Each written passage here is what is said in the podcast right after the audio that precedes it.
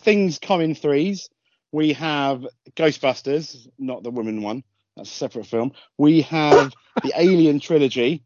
I'm not accepting anything else. We've got the Terminator trilogy. I'm not accepting anything else. Yeah. Um, and we have the Expendables.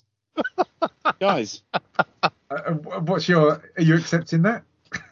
I'm accept. Well, yeah, it's, it's a trilogy, isn't it? There's not been a fourth. There, there has not been a fourth one yet, has there? Uh, Star announced. Wars trilogy. Star Wars trilogy as well. Of, of course, the original. Exactly, exactly. And yes, that's it. We've been chomping at the bit to speak about the third film. And I got a feeling, yet again, as in the second film, our opinions could divide. But James, you weren't here for the first one or the second one. Have you seen either of those films? I. I watched the second one ages ago. I did watch the first one, planning to be here, but I wasn't. And So the what second would you one, give them, mate? What would you? uh, first one I really enjoyed. Second one, no, it was it was just okay, but I really really enjoyed the first one. Um, yeah, that was everything that the Expendables was meant to be, and now we're on to the, and, and obviously now we're on to the third one. Wow, we could actually be in the same camp on this one. You know what I mean? I could have a, an ally. Because you've got about the third one, I don't know. Yeah, okay. I, I mean, I guess let's get let's get into it. But interesting, if they're going to do a fourth one, guys. One question I did want to uh, uh, ask uh, both of you was, who, what other people that haven't been in the first two as like a full time character would you cast in the fourth one?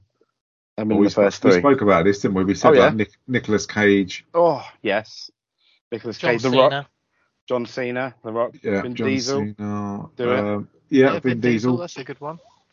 people whose characters or careers are kind of like flagging. Uh, Steven Seagal, we turned it down, but um, He Steve can't Seagal, do it. He- Oh, yeah, yeah, He'd, they need have to make wheeled in, wouldn't he? Just you know. They should make him the bad guy and, and make him die really painfully. Like Um, like it oh. takes ten minutes for him to die. I can't believe Okay. Danny Trejo's not been in any of these. That's a good point. You're right. That's a very good That, voice. that would be hilarious. yeah, he's been in everything else, and Samuel Jackson as well. He's been in everything. So, But I think Danny Trejo will have to go in as Machete though, wouldn't he? That character. oh, it'd be so it would have to be, wouldn't it? Yeah, Yes, yeah, he'd actually have to be Machete. You're right. Yeah. he would, wouldn't he? Yeah. Yes. And regardless of his age, he'd have loads of fanny after him, like he Yes. like Yeah. he does. It's absolutely superb. But yeah, I mean, it's 2014. I mean, it's uh, it's quite incredible, really, that they ended up making another one. But they still make profits. These films do, regardless of what anyone says. And it's not in America. I mean, this budget for this was 80 million, and it grossed 39 million um, in the US and Canada. Opening weekend being 15 million and then gross worldwide was 214 million. So clearly across Europe and Asia, there people are really enjoying the Expendables, and it's down to those like countries that they keep producing more and more films. Well, it's like the Avengers, isn't it, of superheroes? But these are 80s and 90s action stars, isn't it? Really, all getting together for a film, which is why you go and watch it. I guess you don't really watch it for the eclectic storyline, so it's going to be life changing, do you? Well, no, no, you certainly don't. I mean, uh, as usual, we are going to rip these films apart and spoil them in many ways by probably saying naughty words. But the storyline for this one It's the is same as the Barney's. It pretty much Barney, Sylvester Stallone, Christmas, Jason Statham, and the rest of the team come face to face with Conrad Stonebanks, played this time by Mel Gibson, whose career was obviously flagging. Who years ago co-founded the Expendables with Barney. Stonebanks subsequent, subsequently became a ruthless arms trader, um, and someone who Barney was forced to kill, or so he thought. Stonebanks um, who alluded to his death once before, is now making his mission to end the Expendables. But Barney has other plans. Barney decides to fight old school blood to blood and brings a new era of Expendables, um, which is a lot to talk about. Um, recruiting individuals who are younger and faster and more tech savvy. They fuck up their mission completely which means the old Expendables have to go in, and suddenly the conscience that Barney did have vanishes down the toilet. So the film has got the weakest storyline going, and it's got so many MacGuffins in this. It's unbelievable. It really, really is. It's quite incredible. I know, mate. It, I know it should have been called the Expendables Three. Uh, the problem with millennials, really, shouldn't it? Um, It's I mean- just unbelievable. It really is. But what is good, what is a constant, I, I really enjoy the start of these films because it always involves some amazing heist and some uh, fucking really, really good over the top action. And this, the start of this film doesn't disappoint when it turns out to be the rescue of Wesley Snipes. Good old Wesley Snipes. I love Wesley Snipes. I love He's- the Blade films. They're fucking brilliant films. They really are. he is. He is. He, he is good. He's a good addition to this franchise, I have to say. When I when I first saw he was on it, I was like, oh bloody hell! But I actually enjoyed his character quite a lot. Yeah, Yeah. I, I think he's great. And it's funny because he was going to play Terry Crews' character, but due to his tax evasion, he wasn't allowed to leave America. So he wasn't allowed. And they do, he, he mentions it himself. Why did he go to prison for tax evasion? Which was, Oh, Oh yeah, he does, doesn't he? brilliant! Yeah, yeah, which that's was the truth. And I like Mel Gibson. I think Mel Gibson can play a really good baddie. Yes, and he does it so well in this. And he's one of the people who we've done so many reviews on, especially of our Lethal Weapon. But I think in this film he's really good. He seems like he's having a lot of fun and on camera, and I like what he's doing. Well, I Do you think know people what? have forgotten. Oh, sorry, sorry, Neil. no, go on, go, go on. I think people forget that Mel Gibson is actually quite an accomplished actor when you look at uh, the history of you know you know his filmology and what he's done, and he has played completely different roles, like romantic from like romantic comedies to Mad Hmm. Max to to Lethal Weapon to like was it No More Mr Nice Guy? I forgot I forgot that film um with the title of it. That's quite good, but he does play he has played really really good roles, and I think I think because of his recent controversial past, where people forget that he is actually very good at what he does.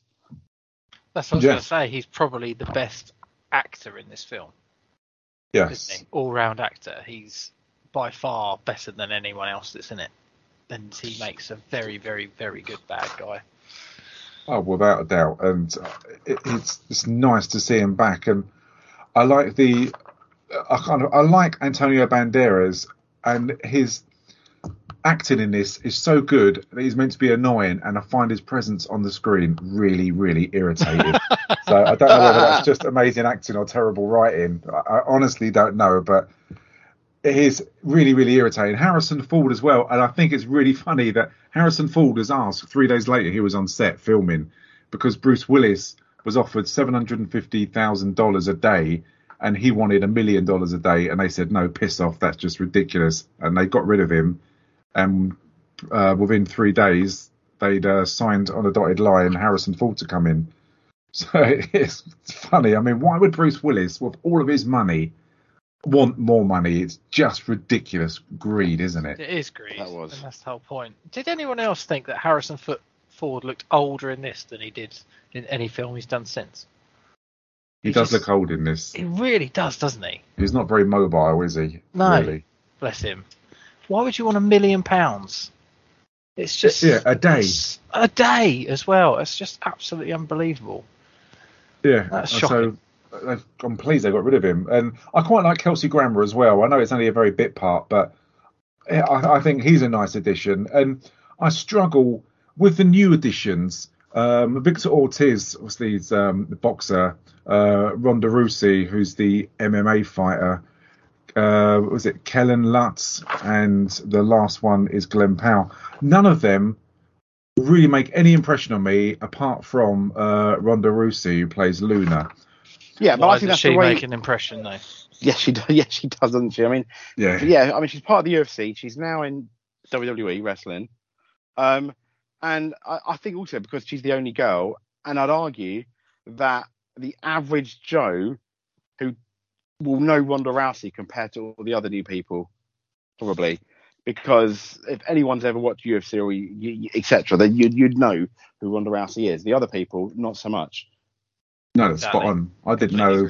I didn't. I've got to admit, I didn't uh, even know who Ronda Rousey was. No, I definitely knew who she was because of the UFC, and she's Yeah. she's a very famous fighter, isn't she? And she's because she's Yeah. moved away from UFC now and sort of did modelling and acting and all sorts. So she's Yeah. she's quite a big name. But Yeah. no, the rest of them didn't have a fucking clue. so I And knew wouldn't Victor know- Ortiz. I knew who he was. What's he What's he been in then? Just to Oh, he's a try and put you on this. Oh, was he? Yeah. Oh, there we go then. I can't even What- tell you what he. No, But there- therein lies the biggest problem, I think, with with with this film because you, you're used to this new bunch of people, and if you or, or even Wesley Snipes, he's a new character in it. You really like him. They go away, the new guard come in, and I'm not being funny. Uh, one scene with Antonio and uh, uh, Banderas. I know it's annoying the first time we get introduced to him. There's more charisma from that from that whole scene with Antonio, as annoying as he is, than the whole of the new cast put together when you take the whole film. And that's the main problem with it. We do, but I, I think other than Ronda maybe, we, we we care very little about this new group.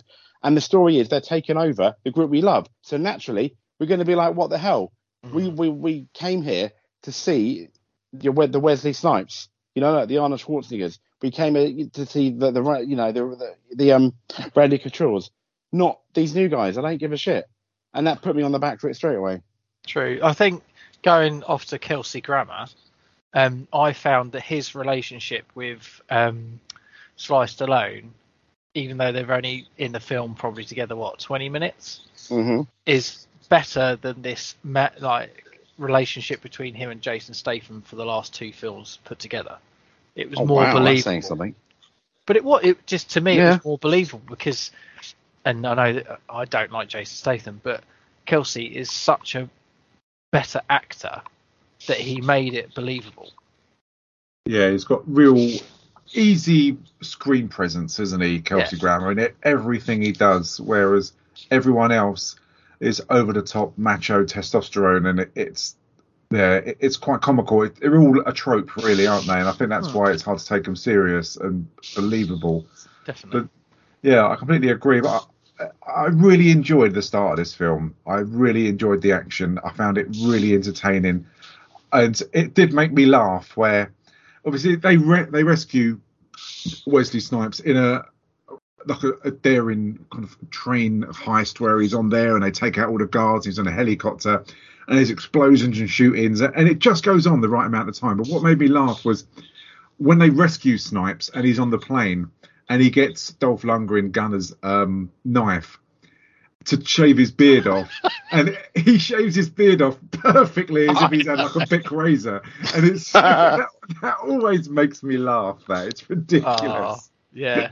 It's- you're completely right, mate. And the bit before that as well, where the train is blatantly careering towards the base, and the general just stands in the middle of it, Yeah, waiting to be run over. It's just like, what? Why would you do that? It was just stupid. you got the alarms going, you got everyone shooting, but he's just standing there oblivious to everything. it's like, okay, good. Yeah, It then is. he gives himself a, a dry shave perfectly, not one nick. Yeah, it's so so funny. But I do like uh, Snipes' screen presence on here. He's got good chemistry um, with uh, uh, Stallone, and it's great because he's got a very quick sense of humor. Just like in Blade, he's very cool and he's really good physically um, at fighting, and he makes it look really effortless. And it's I think he's a really really good addition, um, especially as well. Shortly, Terry Crews is going to be out of this, and you learn that after the rescue, they go on to a uh, another mission, and this is really bizarre because they go and um, kill some guy, and this again, this is he goes to meet Drummer. Um, with, and the Drummer's sent him on this mission uh, to go and kill this guy who's an arms dealer. That's all he's got is a name, um, and that's it. But you meet Terry Crews, who's got this massive gun, and he goes on about it, but you never see him fire this Gatling gun, do you? Yeah, you it's do. just when do you see him fire it? I did. I've looked at even today when I watched it. I couldn't see him fire the Gatling gun. Yeah, because Dolph Lundgren turns around and he says, "Yeah, that's all good, but you'll be blown out in ten seconds." Hmm. And he goes, "Oh, you've got that problem as well," making a joke about his libido. And then he goes on the boat and he shoots off the Gatling gun. And it lasts ten seconds. And he goes, "See, ten seconds." I never even. Do you know? I watched it to try and look, look at him shoot that fucking gun. I could Yeah. not see it at all. It's a minigun. He just picks, yeah, he shoots it and he goes, "What the hell?" Because it runs out of bullets within seconds, Jeez, and he sort of takes the piss out of him for it. So that's weird. I'll have to uh, watch that again and find out when I actually did watch it. But fucking hell, shows you what attention I pay, doesn't it? When I Clearly. do these things. I'm lacking. But what did you think at the start of this, Jay? Did you in um, this mission they go on to kill the arms dealer?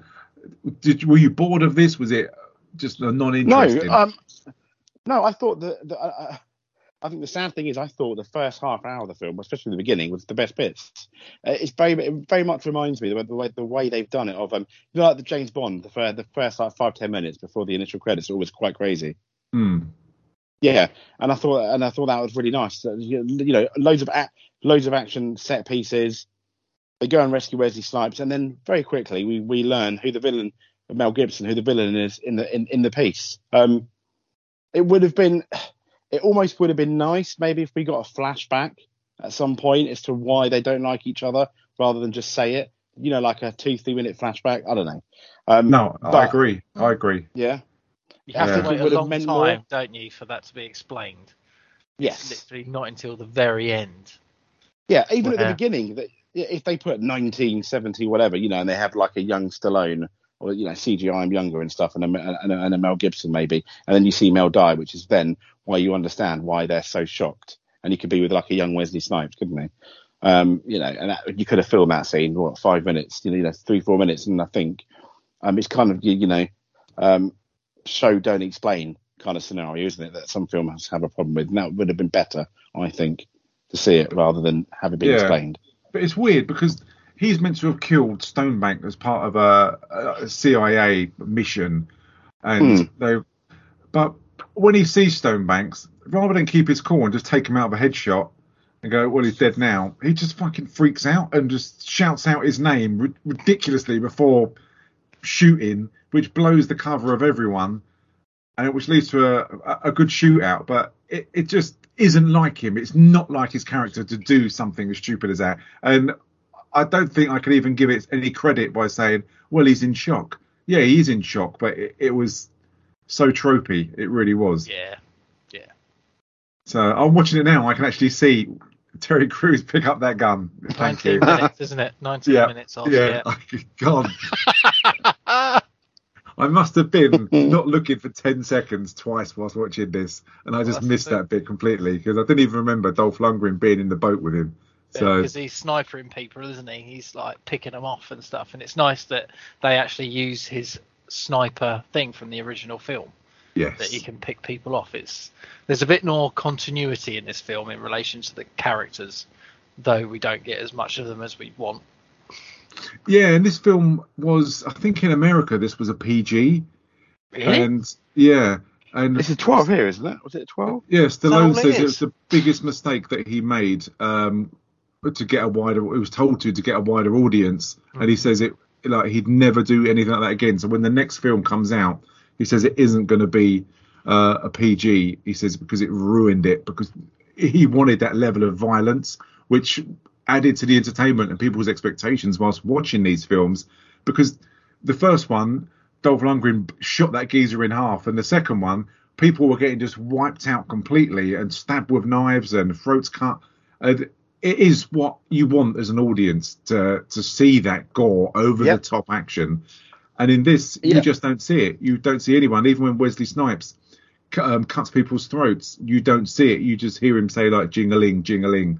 Um, it- it's a, a Yeah. shame. I like Still quite violence. violent though, isn't it, for a, a PG or a 12? Because Oh, yeah. even though you don't see the blood, you see him, you know, doing Yeah. the action of cutting You- someone's. You see the action, Right. yeah. yeah, but you don't you don't see the result of the violence, which I think was, as Stu said, really good about the first two, isn't it? And it, they kind of RoboCop three it, three it, didn't they? With RoboCop three, that it became Hmm. PG and it was really shit because people Yeah. watched that for the violence and stuff. And they kind, yeah, they kind of did that here. You're right, Stu, because I, when I first went on it, I was like twelve, okay, uh, question mark, you know, and then and Yeah. yeah, I did I did notice that that although you had good stuff going on, it was very much toned down. And it's funny, isn't it? When studios do that, they clearly do it for the money, and Yeah. it's nearly in every scenario, it's to the detriment of the film. We've always Yeah. said it though, haven't we? Every time Yeah. Yeah. we've said it. But I'll be honest, I went onto it thinking it's going to be an 18, 15 at the minimum. I didn't even Mm. look at the age rating. I just sort of knew what it was going to be because we've obviously watched the first two, Mm. knowing that it's just a violence fest. Yeah. And I, I, I honestly didn't realise. I've obviously been sort of my feelings around it being completely nullified. I just knew what I was expecting. I just didn't even miss the fact the blood was there. It oh, didn't really? I it didn't it. take it out for me at all because it was still really violent, but Hmm. without. I just didn't notice that there was no blood. It was quite strange. Yeah, they drop the f bomb a few times, don't they? Yeah. Which, um, which you can do. I think uh, there's a certain amount of times when you can say certain words, but and it's interesting because when uh, Mel Gibson, as a lesson to Stallone, takes out Terry Crews and shoots him in the leg and then shoots him in the bum, it's all very kind of like comical. And even though the explosion's behind him, he's got an injury to his chest. I, I don't quite see how that works, but it's. I, I wouldn't have missed it if Terry Crews would have died. To be honest, It- I was literally just about to say that, Stuart, to ask you that. Would it have been a better film? Would it have meant more had Terry Crews died? I think it would have been, and I didn't. We spoke about this in the last one or the one before, and I didn't want Terry Crews to die because he actually had something. But I think being at the start of this film, where he's he actually given nothing, and you're not invested in him in this film, you kind of expect it to a certain degree that one of them's going to die. But what I don't get is the chain of events. What this sets off is that Stallone from this, having failed to kill um, Stonebanks and Crews being critically injured, and they believe he could die, is why um, Stallone gets a conscience and disbands all of the Expendables. But when you had that young kid last uh, week in Expendables 2 who got shot, who was a sniper, Yeah. and he got shot, executed right in front of Stallone. They still carried on the mission. They still stayed together. I mean, I, I don't see the difference in this. I don't see why this is the trigger for him to disband the whole unit and go on a solo mission of revenge. It, it doesn't really make any sense to me. No. And that's where the film starts to unravel for me. That's where it started to become not as good as the well the other two. Yeah. God. The thing is, I found I didn't like the fact that Terry Crews got shot. I like the fact that someone important did, rather than him, like the other one last week, where we didn't give a shit about him because he'd been in the film two minutes and he had no backstory. But because I've watched the first two, I had I had a lot of, you know, love for Terry, and it was it sucked that he got shot. And in the back of your mind, you are like, is he gonna make it or not? So Hmm. it, it had it had an effect on me. Um, but I Yeah, have but- to. Uh, but then obviously he does get a conscience, doesn't he? Because having him in the in the um, hospital dying, he doesn't want to lose any of his any more of his mates, and they make a point of it later, don't they? Of all the chains, the dog tags sitting up there and stuff like that. And I think it's trying to get to the human side of um, Sly Stallone's character that the fact that you know he actually does care about these people and he doesn't want to lose any more of his. They're more friends now than they are colleagues. Because I never thought that was a like. problem. He was always the one for me who had the conscience. So th- this was Mhm. nothing new to me. You know what I mean? Oh no, I, I do agree. I do agree with that, but I think they needed to try and take it in a different direction because otherwise you're just copy and pasting one and two, aren't you? Whether it was the right decision or not is up for debate, and I suspect we'd all probably turn around and say it, it wasn't. But otherwise, you you're basically just doing one and two, aren't you, for a third time? So I think you're doing number two out of this one anyway, with regards to exactly the same with John Claude Van Damme. Hmm. Obviously, you don't haven't got that backstory where he should have killed him, but apart from that, it's a revenge mission to go and get him, oh. and and, it, and that's what I don't understand because it's exactly the same circumstances, but he didn't disband them last time. This time he did. The reason being is the fact that he knows how dangerous Stonebanks is, whereas he didn't know the other one. He just thought that they're a badass bunch and they can go and kill anyone. He knows how dangerous Stonebanks is, and he thought he'd already killed him. And all right, it was tropey, but the fact that he saw him alive after all these years and and stuff like that, he just it freaked him out. And he's like, "Fuck me, I you know I'm going to go and do this, but I don't want anyone else that I care about to die." But That was- then he hasn't got a conscience. If he gets those younger kids Well, fully aware that it's a one-way mission, that Well, he tells them though that, doesn't he? When he's recruiting, he says this is a one-way mission yeah, so I, stuff. He doesn't care. get. Well, because he cares about his friends. He wants soldiers. But if you've got a conscience, you fucking just wouldn't do that. To me, it makes no sense at all. It doesn't. It doesn't because it, it, I get what you're saying, but he has a conscience because he cares about the people he cares about. If you're a soldier and you're just a gun for hire and you doesn't you don't know that person from Adam, why would you care? Because you know they're only there for the money. Yeah, I mean, James, when you were a, a soldier stroke wrestler, what do you think? What, what's your God. stance on this? God's Poor sake. bloke. Poor bloke. I, I well, I, I'm still yeah, I, I still think Terry Crews should have died. Um, or because you've got this, you've got this really, you've got this amazing talented guy. I think he's really funny. I love him in Brooklyn Nine Nine. You either use him in the film, or you make him a sacrifice, and they didn't do either, really, did they? But I get it. Why I, I get what, what Neil's saying there, where because of what happened, I think even if he had died, Stallone's character does kind of like Barney. He does grow that. He does grow that conscience, doesn't he? He doesn't want anyone else to die, which is then why he really is quite passionate about losing this new millennial team. Uh, later on, you know, which which which plays into it. But uh, yeah, it's just I don't know. Did, Ter- did Terry Crews have something else he was doing? Because that's Yeah, that's he was doing the Brooklyn Nine? Nine at the time. Yeah. Ah, there we go. Because it's the same as um, Matey Boy Jet Li last film, wasn't it? He was only in it for a few minutes because he was filming something else or something, wasn't he? So Yeah, I it's the same they- with this one as well. He's Yeah. only in it for three minutes, I think. So, This Exactly. film needed, but yeah, I mo- I really missed after watching the first. I really missed Jet Li's character because I thought he was actually really really good. As in, Yeah. you know, Oh, yeah. yes, yeah, he he was brilliant. He was a nice little character, nice nice bit of comic comic relief, and he had really good banter with with, with the other people, and and I think good chemistry. It was brilliant. Um, and this film was like the second one, but this film really missed him. Yeah, we said that about the second one, where he had a lot more fight Yeah. scenes and a more input, and it, it was uh, more of a kind of a character you invested in. And the same with Terry Crews. And we did speak about what would make it better last time. Um, and we were saying I wouldn't want Terry Crews to die. Probably uh, Randy Couture. We could take him dying Oh, Yeah. because he didn't have much to do. You know, But- he's just there as Randy Yeah. Couture, isn't he? he is, and the same with Yeah. this film. He still doesn't do anything. No. I don't see the point of him being there at all. At all, to be honest, he just. Well, then No. he should have been the one that died. I completely guess. agree. But there again, he obviously didn't have anything else to do. He didn't do anything in this film, but he didn't have anything else to do That outside surprises me. So What did you think about the?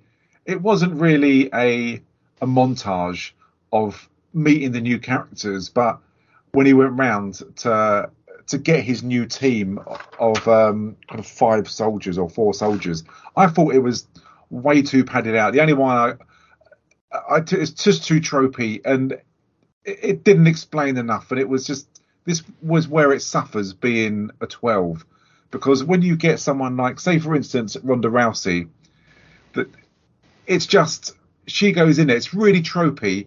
A Mhm. woman beating Oh, up God, yeah. four drunk blokes in a club. It's so tropey. It's been done in so many films, and it's it wasn't impressive to me. It, it was just it's been done before. It was boring. I, I wasn't surprised. I knew what was coming, and it was exactly the same for all the other characters. It was really, really pointless, and possibly if this was an 18, she may have been punched a few times. It just would have been more effective, more impactful. It's just a, a shit fight, and it's boring. It really is tropey. completely agree Yeah. with you. I think the only big good bit was when she smashed the glass against the guy's face. I didn't expect the way it was going, but yeah, you're Mm. right. It was very uh, yes, um, average Yeah. beige. Um, yeah, it was. It felt, it looked forced, didn't it? The close-ups Mhm. of her face grimacing and all this sort of stuff, and then saying "men" and cracking her knuckles and all this. yeah, sort I've of got that. shit. Yeah, just- I mean, you, you knew where it was going. I thought meeting her for the first time in the hills was nice. Um, and then, but her walking Yeah. off, you're right, Stu. That was yeah, yeah, yeah. It was. Oh no, as Stu said, I know where this is going, and I just rolled my eyes. yeah, definitely. Yeah. But I think Yeah. that was the same with all of them, wasn't it? And I Well, yeah. completely agree. Other than the scenes between Sly and Kelsey Grammer, They were the best I found about that part. definitely, and it was quite good fun, especially when he turns around and he says he had like cancer and all this sort of stuff, and you like, oh my god, and he goes, ah, I'm only pulling your leg, I'm fine, but I wanted Yeah. to make sure you had a heart and stuff. I thought it was, he played it so well. You, I genuinely thought he was being honest, Yeah, so did I I. you know. but when you go to meet all the tropey youngsters and stuff like that, especially Matey Boy, what's his fucking name? The the guy with the beard that can't take the orders. Oh, I can't remember his God, name my now. Um, Well, You've got Mars, who's Victor Ortiz. You've got um, Smiley, uh, and you've got the uh, Glenn Powell, who's the the tech kind of guy. yeah, not. Too, Oh, Glenn Powell, is he the cliffhanger? Yeah, I wanted Yeah. nothing more than for him to fall down to his death and then walk off and go, oh well, because I think that would have been a much better, that would have been a Yeah. brilliant Yeah. scene. I think I it was. Glen Powell. It just that character, not Glen Powell. It's the other one, the one that you got rides Kellan the Lutz. motorbike at the end. Yeah, I think Yeah. that's um, Smiley. I think that's Kellan Lutz. He's the one who's, Oh, um, yeah, it's just all fucking irritated. He's the one who jumps off the buildings and shit. I think. But this whole conversation is proof why this film didn't do what it was intended to. We're getting confused between the new characters, other than the girl. Yeah, um, Yeah. because because we didn't care. It, it didn't do its job. It didn't make us care, and they all looked, babe. They all pretty much looked the same in terms, you know, as in I couldn't tell one from one one from one from the other. Um, no, and- you're spot on. Yeah, Spot well, on. yeah, You're right because because it's not what you came to watch, is it? No. Like you said earlier, you came to watch the old guys, and then you get these new people. You're like, I don't give a fuck who you are. If No. you die, couldn't give a shit. exactly. I think if you wanted to put young people in there, it should have been Mel Gibson had a team of young expendables versus the old guys. You could have done loads of old guy new people, you know, old, old guy young kids jokes or something. I think the way that they're replacing the team we love was such a silly idea. Yeah, Don't know. completely. The only one I did like was when Kelsey Grammer took Stallone to go and meet this new guy who he didn't know anything about. And it turns, turns out to be Antonio Banderas. Yes, that was the best bit. bit. Yeah. Stop, yeah, stop lying on your Your resume. resume. Stop sending. That was brilliant. It's That three this best. week and all this sort of stuff. It's Yeah, yeah. yeah, you weren't born in 1984. I thought that was so funny. No, but I feel like I was born in Yeah. 1984. It's a state of mind. And it's ah, fucking brilliant. It's he is a good. He's a great actor, isn't he? Old Banderas. He's he's funny. He's Oh. Funny. Yeah. It's brilliant. It always reminds me of Puss in Boots, you know? Yes. Yeah. That's the thing though, because you're watching this thinking that the, it's the cat. I often just imagined him being the actual cat in the film. It was it was quite Yeah. weird. Took me out of it a little bit, but Yeah, he's so desperate and he's so keen. But yeah, as you say, the rest of them, you get mixed up as in who's doing what and Yeah. what their special skills are. And it's it's so tropey when they meet the old and the new.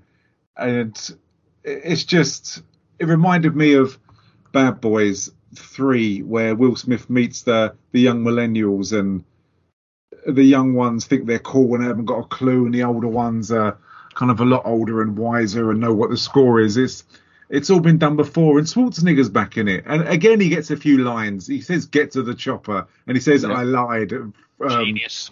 from Commando. Yeah, it's just I thought Schwarzenegger looked like he was on holiday. He looks really chilled out. He's not given a lot to do, and I, I was really pleased to see him back in this again. I think he comes in at the right time after you get too much of the new characters, and it's nice to see an old face. I don't know whether that was done brilliantly timed or I- just felt like that, and it was just too much. I, I think you're right. Whether they meant to do it or not is another thing, but it did bring you back down, didn't it? And obviously, we just love seeing see him on the screen anyway, don't we? You know, he's not the best actor in the world. No one can No. ever say he is, but his delivery and stuff, and like you said, he looks so relaxed in this film. It was it was a welcome addition, definitely. Yeah, and and it's good. I think he must be one of the, the the top people we've had on this podcast with all of the films done. That Schwarzenegger must feature really, really high up. Yeah. I, I honestly don't know. I've, ne- I've not had the time, and I won't. I'm not that sad, but to go through it. But he's got to be way up there, I think. And it's he's done so many good films, though, hasn't he? You that's know, it. Yeah, testament to his career, to be honest, isn't It it? That is. he, he keeps coming back, and there's still more. Last Action Hero and films like that that we can still go and talk about. So yeah, it's he's still yet to come. But it's interesting that they come up with the plan. They're going to go and um, plan to get Mel Gibson, and he's at this kind of art gallery. There's an arms deal going on, and Stallone's idea is going in old school, blowing everything up, shooting everywhere. But these cheesy new millennials have got all tech savvy. They've got drones and they can got card readers and they can hack into CCTV and shit like that. And I quite like that. Uh, I thought it was quite nice. for Stallone to do something different, and he had to go this way because these kids just didn't seem capable of doing anything else, did they? And it was it was a bit stale, but I quite like the high tech sneaky beaky bit for a bit. It made a nice change from shooting the fuck out of everyone all the time. Yeah, but they, like I said earlier, they had to do something different, didn't they? And I suppose it's the way they had to do it, and it was a different way. But I don't know whether they were capable or not capable. I think proves later on that they are, but it's just the new way of doing it. It's very Mission Impossible, isn't it? Yes. With all the dressing up and being in the Mm. right place at the right time and all this, rather than the old school. I liked it. I thought it was good. It was a good way, minimal explosions, effort, bloodshed, uh, and they got Mel Gibson. And you do get a bit of a backstory where Mel Gibson lets the whole unit know that they were the Expendables and there were so many of them, and that he was sent in to kill him and kill one of his own. For me, this story, like a lot of the sentiment in all of these films, had no impact on me whatsoever. I don't know what you guys thought. No, I, I completely agree. I mean, this is one of those things where a cutscene would have been a lot more helpful than him, like a Bond villain, telling everyone what he's going to do. Yeah, you're right, Jay. This would have been the perfect time for a cutscene, wouldn't it? It, yeah, I, is this when they're on their plane together after they've got him? Um, this is when they're in the truck and they realise that his watch has um, got a, a device in um, that is being tracked, and that's when he's he says that um, he was Oh, sent yeah, to yeah, kill sorry. him and stuff like that. And The truck, yeah. But, I yeah, think, yeah, I, I get what you're saying. It was, it was, it was tropey, wasn't it? Because when this was going on, I was like, it's the same old thing. He's just trying to goad Sly into having a punch up and stuff. And as I was watching, I was like, please don't take his handcuffs off. Please, yes, please right. don't do that. You know, and do a proper sort of lethal weapon thing where they start having a fight in the garden, and he tells everyone to step back and all this sort of stuff. That's But- another one, Gary Busey. yeah, Gary Busey, he could be in Yeah. it, couldn't he? Yeah, and who's the one from? Even Eddie Murphy, you know, Fucking Eddie Murphy. he, he- he could be. You're talking about people whose careers are on the rocks and shit like that. And um, who's might as that one in 48 Hours with Eddie Murphy? You could Oh, put well, people in from Beverly know. Hills Cop. Put them guys in the cops in it from You that. could do. Something Anyone? Yeah, Nick. Oh, what's his name from 48 Hours? Oh, God, that's really going to do my head in now. Why don't you put the people in from Police Academy as well? They haven't done anything for ages. Oh, yeah, Mahoney in this. Could you imagine that? Hightower and the guy that can do all the voices. You know, it'd be brilliant. that would be so funny. And Jones, yeah, that just.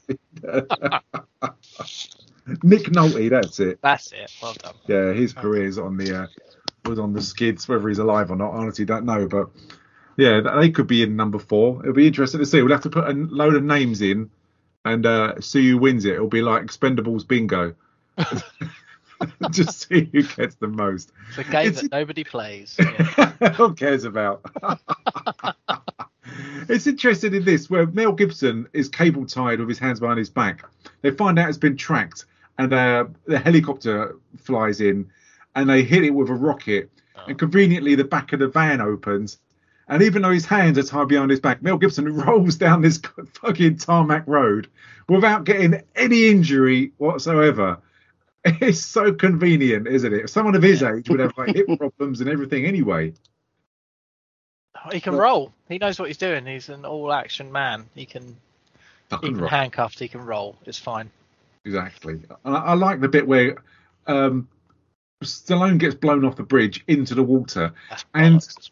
If this was an 18, bearing in mind that these kids mean nothing to Mel Gibson, and all of a sudden, when he's got them lined up, he's a bad person. He'd execute every single one of them. But conveniently, he says, no, they might come in handy. And I thought, fuck you. Handy for what? Cleaning the car? Do it what? They, they don't mean anything to anyone. Oh, Like a- yeah. yeah, headshot every one of them, including the girl. That would have meant Yeah. a lot. That that would have raised the stakes of the film, and you would have gone, "This guy, oh, I can't wait till he gets his gets his Yeah. comeuppance." You, you know, and and we we probably wouldn't be complaining about not caring about these guys because that would have solved our problem as well. Yeah, you would don't even meant- have to see it, yeah. do you? Just hear the Yeah. noise. Four uh, head, four gunshots. That's it. Yeah, or how yeah, many other characters there are? yeah. Like that, and maybe then they're, they're like their dead head just slumping down on, on you know hit, hitting the concrete or whatever. Hmm. Yeah, yeah, yeah. So, so something like that, and that's all you need. And then yeah, the, the stakes have been, have been high, and you think, God, this guy don't give a shit. He's re, you know he's like one of the worst people we've seen in this franchise. Yeah, Yeah. hundred percent. I agree. I, I completely do agree with that. To be fair. Mm. Yeah, and that's when you he goes back and he sees Arnold Schwarzenegger, and he then, well, goes on a solo mission on his own. But surprise, surprise, the rest of the gang are there, and it's suddenly all becomes about family, and he's forgotten about his conscience, and this is what he should have done in the first place, and that's what I have the problem with, because he's now ex- why didn't he just accept it and do this in the first place? It's it's just so contrived. It, it Yeah. just it's ridiculous. It goes against everything that you thought about originally. He would have just gone there and just fucking done it himself. It- It's just nonsense. I suppose he knows he can't, and after he had that chat with um, Ronda about the fact that family isn't just you know flesh and blood and stuff; it's you know the people that you're with and everything. Because he has that look on his face of, oh, you know, you're right. Yeah, I shouldn't have dumped them in the first place, and he's you can see he's feeling guilty. And you know, but yes, it is it is very contrived, and it, you could you knew it was going to happen, didn't you?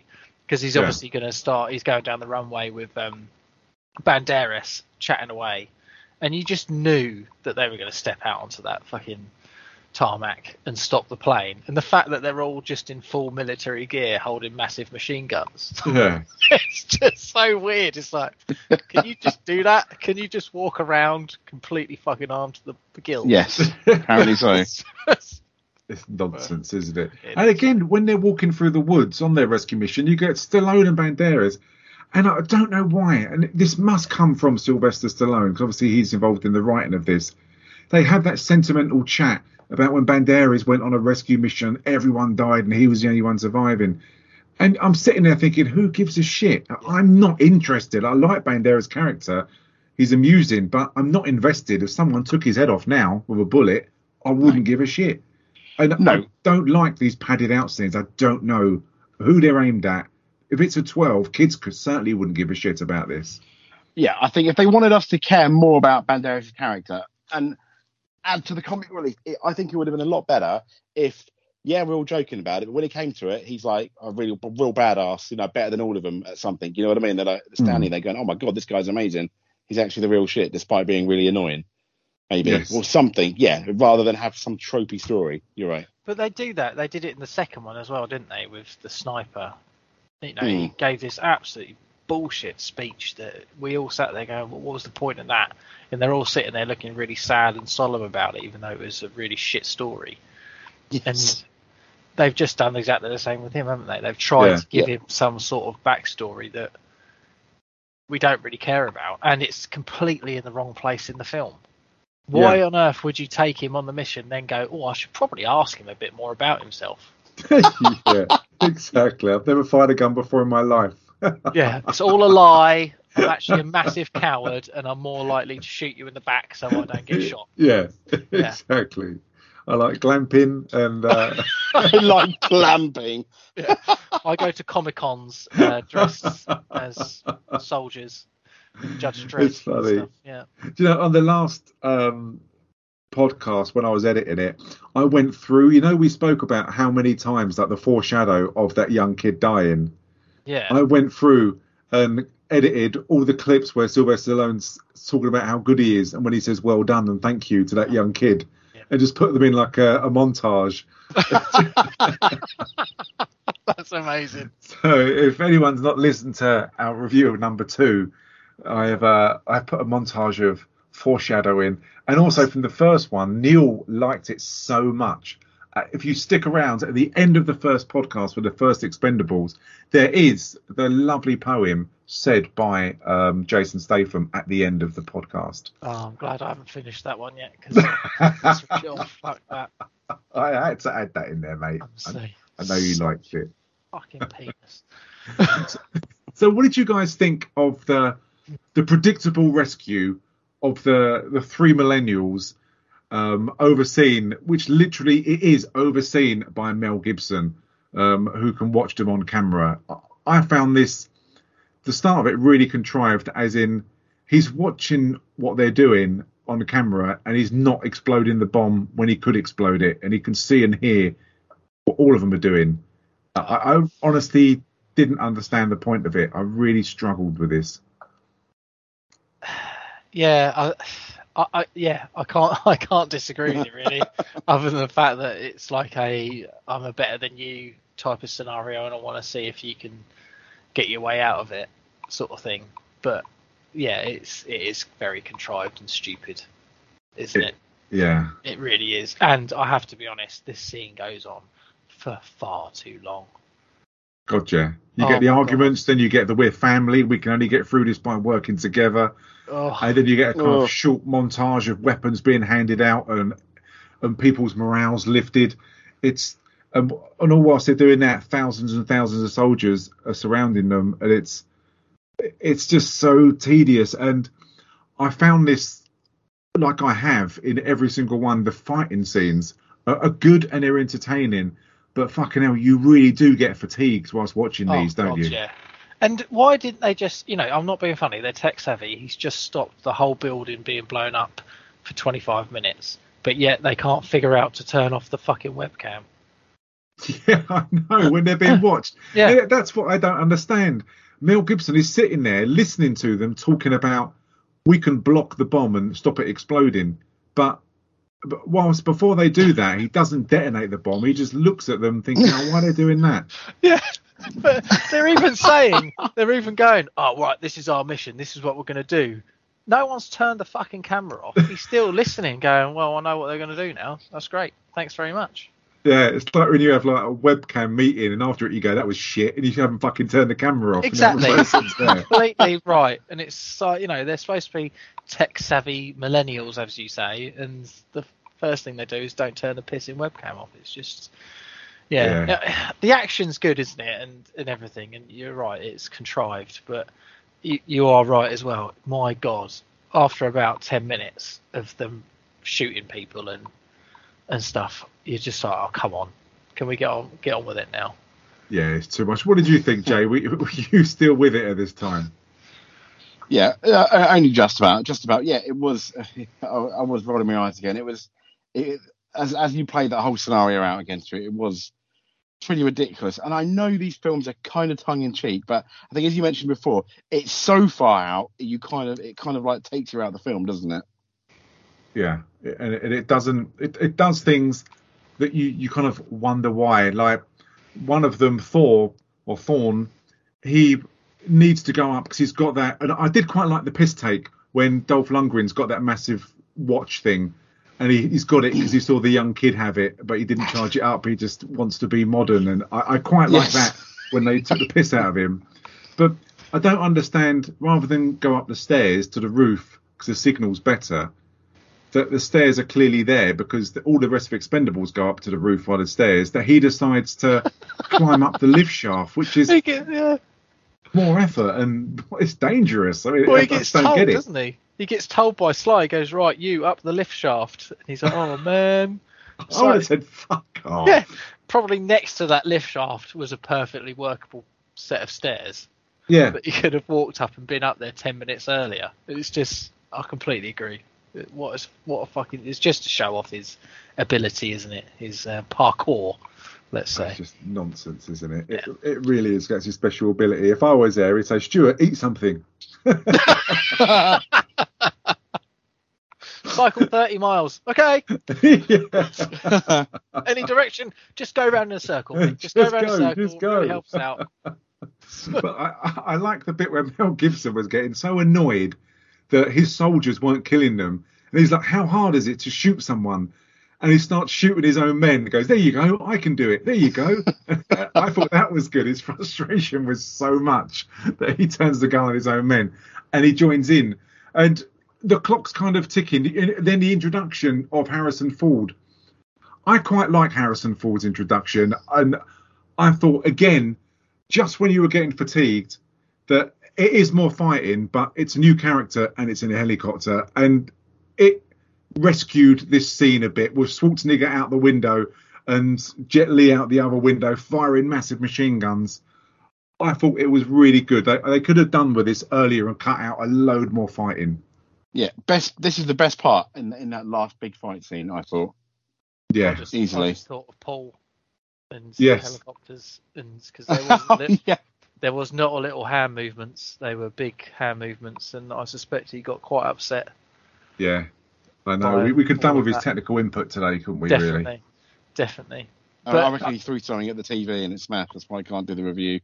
Didn't watch the end of the film. We got. He's not So- gone out; he's broken everything, hasn't he? Absolutely, yeah. in a rage. I Yeah. did like the bit when I don't know which one it is. It must be Smiley or someone, one of the new millennials, where he's on that motorbike, and to get to the roof, he drives up a ramp, and he must climb about thirty floors of this building. Just in height on his motorbike, then manages to go onto a bar, swing around in a circle, and take out a couple of people. It's by this time I'm like, please just get to the end of the mission. It's way too much. Yeah, that's that arrogant twit that I can't stand. Yeah, it's it's bollocks, isn't it? It's just yeah, it was utter nonsense. But it ends in the uh, they get to the roof and they're all waiting for Stallone. And will they leave him? Of course they won't. But actually, let's go back. The fighting I really enjoyed, and we've spoken about it before. Ronda Rousey's fighting, I thought it was really, really good, really spot on. Just like Black Widow, swinging around, arm locks, kicking, punching. I loved it. But the, the best part of the fighting for me was her. What I Yeah. found more interesting about that is the fact that the more she fought, the more of her outfit disappeared. Yes, it did, and more buttons come undone, didn't it? Yeah, it was Yeah. like how how how how long is this going to go on for? Is you know Yeah, is, is this a twelve? Yeah, I kept looking at the it. clock, how long's left. Is a certain bit going to pop off in a minute? Uh, Another 15 minutes, please. Come on, stretch it out. You've padded this out enough. Just do a bit more. But yeah, Yeah, but no, her she is very good though, isn't she? yeah, I thought she was She is. brilliant. And the chemistry with her and Banderas, I thought was quite funny. I, I like that. I know we've, and we have complained, justifiably, I think, about in the middle of these heated moments when your life's on the line that you turn around someone and have a joke. But the, the chemistry was really good between both of them. But that's his character as well, though, isn't it? They've always painted him as this nutter that can't stop talking. So it sort of worked for me in that sense. As I don't know how you felt, James. That you probably hated it. I'd imagine. No, what? What? what Antonio Banderas, Banderas talking throughout the whole thing. well, no, Yeah. just in those moments with like Ronda Rousey. Yeah, I thought they were quite funny. I thought it was quite Oh, funny. okay. Uh, yeah, I mean, he is borderline sex pest at one point, though, isn't he? But yeah, Well, you can't blame him. To be fair, she's absolutely stunning, and her outfit's hanging off. So- very true. Yes, yeah, and you, yes. you're being shot by a thousand men. So you know, take your chances True. what you can. Why not? We're not Yeah. going to get out here alive when I'm a virgin. What do you think? Just an airplane. I've never been with a man before. it's brilliant. Oh, classic. And so it it ends predictably with Mel Gibson and Stallone going toe to toe in a bit of an old age pensioners fight at bingo. And it's it's not a bad fight. It's does its job without any climax, knowing that Stallone is going to win. And again, when the roof's crumbling and Stallone's running across that, oh, I felt sorry for him at his age, running across the roof, and he jumps onto the rope. You just know he's going to be there. And when you see all of the rest, all of the Expendables looking with the ridiculous looks on their faces of disappointment, it looks so fake and terrible. And then our hero swings on a rope. And it, it's just so predictable. There, there wasn't any excitement. It certainly wasn't a cap moment when he bloody brought out Milner and, and threw him and caught him, and I was high fiving everyone in the cinema running around. At this point, I was bored. yeah. Uh, uh, the only bit I liked about it was at the end when he's like, "Pull me up," and they're like, "You're not going to fire us again, are you?" And like- Yeah, That I found that a little bit funny. yes, that was pretty good. Because that's sort of the friendship side, if you like. I could imagine you guys doing that to me, or us doing it to you guys. oh, 100 percent, yeah.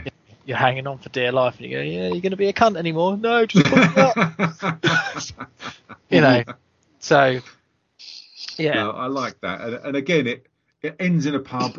Um, Terry Crews is fine, and they've all got Expendables tattoos, and the world's a better place. And it'll be interesting to see, and concerning as well, how many of these go into the new film because they they are doing the number four, aren't they?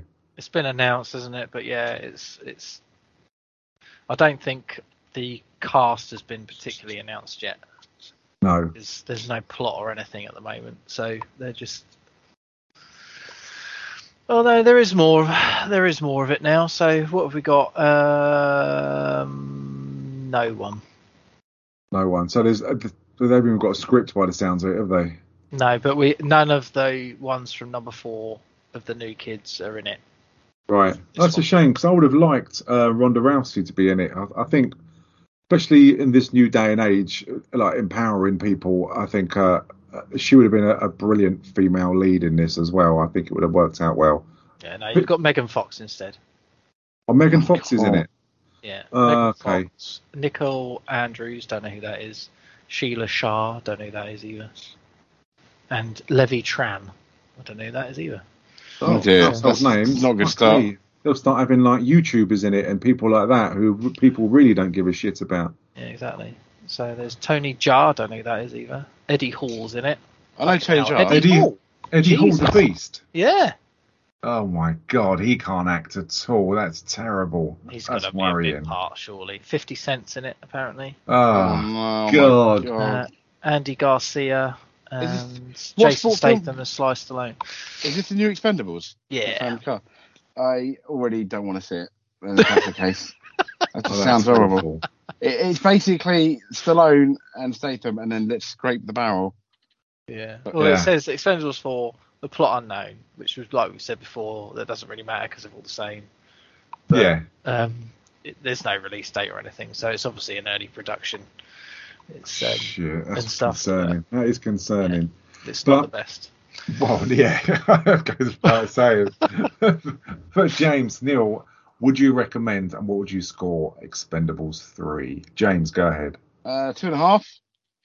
It was average. I don't, don't regret watching it. I'm not watching it again. Um, best bit was probably the first half an hour. Worst bit was the introduction of the new team and the fact they, they could have done so much more with the story. And this is once again a film of what could have been, not what was, unfortunately. Oh, bless, bless. Neil, what about you? Five out of five. No, I'm ju- believe you had me going then. You freaking had me then. I opened my mouth quite wide. well, I have to be honest. This is my favourite out of the three, um, and I'm not joking. I'd Oh, watch God. this again. I'd recommend it because it's actually, I imagine what ex- this is what they were trying to do with Expendables. Um, I found myself enjoying this the whole way through because of the tropes that I've seen in the first two. I was expecting it to be fucking terrible, considering I gave it half a point for the number two because of how bad it was. Um, and I was pleasantly surprised by it, to be honest. It's got those tropes in it, but I think that there's the action scenes are better. The acting is, can you say acting? But the whole thing to me just was so much better than the other two, and I'd I'd watch that one again quite happily, and whereas I could happily never watch the first two. So I'd quite happily give it a, a two and a half out of five. Wow, that's, that's And- good going. Yeah, and I actually did enjoy it, and I'd watch it again. And I think the best bits, I think anything with Wesley Snipes in it was just brilliant, and Antonio Banderas was very good as well. And the worst bits, I think, were sort of the length of some of the action scenes and the introduction of the new team as well was very tropey, and you didn't give a shit about them. But that's that's what I think. Yeah, no, fair play. I mean, I agree with you, mate. I, I, I, the first one we struggled with. I think we all did. The second one, I think I liked more than anyone else. And this one, again, it just improves. I know we've slated it, but we, we do watch it for a critical eye for everything. But as a an action film, it felt less Expendables than the last two. Mm. It felt more actiony, and they didn't use too many cheesy lines to reference themselves, which I think helps. And I just enjoyed it. I thought the story was better. I thought the the cast look now that like they're more comfortable in their role uh, and what they're supposed to be. And I just thought it's a a more enjoyable film because it doesn't feel like an Expendables film. It feels like a war film, like an action rescue film. So oh. I liked it. I'd give it three out of five. Um, I'd watch it again. I'd recommend it as a. You could watch this, I think, as a standalone film, easy, couldn't you? Yeah, I agree. Mm. I agree. Yeah, it'd so, probably make you want to watch the first two, but then you'd regret watching them. Yeah, yeah. I wouldn't recommend anyone watching the other two, but no. I'd just recommend this one, and that's oh, it. See, but... I love the first one. I really like the first one. Oh, it's fucking terrible. I love the first it's, one. It's not as bad as the second one. The second one is just absolute yeah. garbage. Wow, but, I enjoyed the second one more than the oh, first one. Oh, oh this is interesting. We all have a favourite oh. one. That's weird, isn't it? Yeah, this one surpasses both of those by a million miles. The first one, I, I can you can see what they're trying to do, but it was still shit because it was just it was just so wooden. And the yeah. second one was basically like Stu said that um, Matey Boy's Matey Boy's a caricature of himself. Um, oh, what's his name? Chuck Norris. Chuck Norris. Fucking the, love Chuck Norris, innit? And and you can't help but love him. But the whole film was a caricature. Every single one of them was a caricature of themselves, and it got very very boring because of how much they sort of reference themselves constantly. And, yeah. And you know, it was. It, I found that so hard to watch. The second one. Yeah, I think um, if you you got to embrace, I embraced it, and I just thought I'm gonna sink myself into this universe of utter cheese and self congratulations, and I liked it more than the first one. I think I was used to it though, wasn't I? You were, but and I get that, but I just couldn't do what you did, and you're obviously a bigger and better man than me because I got a small brain. That's all. Because I couldn't, I couldn't do it. I, I could not do it. You know, so yeah. I'm so go. easily pleased. That's what it is. But yeah, so that is our review of Expendables 3. If you've just come into this one, we've got one and two as well, which we've been um, speaking about, and they are available now on all good podcasting platforms, along with our review of um, the four trailer that's just uh, been released. Um, so, Neil, what have you chosen for our next pop pick for next week? What's it going to be, my friend? Well, I've got a choice of three, so I don't know if you want to put a poll out, but it all does depend if young James is going to be with us. But I, I, the one I'd like to really do is John Wick 2. But I think even the mention of that has made him want to run oh, away. Oh no, no, no, mate! Find something else to I do. I want to get it over and done with. I want to get it over and done with. Because I'm pulling a plaster off. I yeah, knew it was going to happen. Yeah. It'd be nice to do the franchise, wouldn't it? You know, we've done a few franchises and we've never finished that one off. I know yeah, you guys yeah. You've spoken about the first one. It'll be a divided pod as well, 100% divided pod. It'll yeah. be entertaining. So so that would be the top of my list, and then right. sort of yeah. Uh, other than that, Hancock, um, the Will Smith film, because people seem to really dislike that film, so it'd be interesting to see what people think. I hate it, yeah. And Jumanji with The Rock, because we don't usually do a lot of comedies, and it'd be interesting to see what everyone thinks of that film. So, it will because comedies are just so personal opinion, aren't they? Yes. That's what makes it interesting. Yeah. Where you could have so, someone in the cinema pissing themselves laughing, or you could have someone just straight faced thinking, uh, "When's this going to be funny?" So. Yeah, exactly. So they're my three. So I think I'd hope that we can do John Wick two next week, as long as we can tie James down to a chair to watch it and be there to talk about it. Yeah, we'll definitely do that. We'll kidnap him and uh, hold him hostage by the use of Mel Gibson and don't allow anyone to rescue him. And then we can do it. Sounds like a plan. Excellent. Well, that is it for this week, and I hope everyone enjoyed the pod. It's a quite a short one than usual. I mean, does that speak volumes about the Expendables 3? it was no Shakespeare, was it? Certainly wasn't. it wasn't. But thanks everyone for listening. We'll be back next week. Um, you've heard the films we're going to be doing. And yeah, just take care and uh, join us next week. Cheers.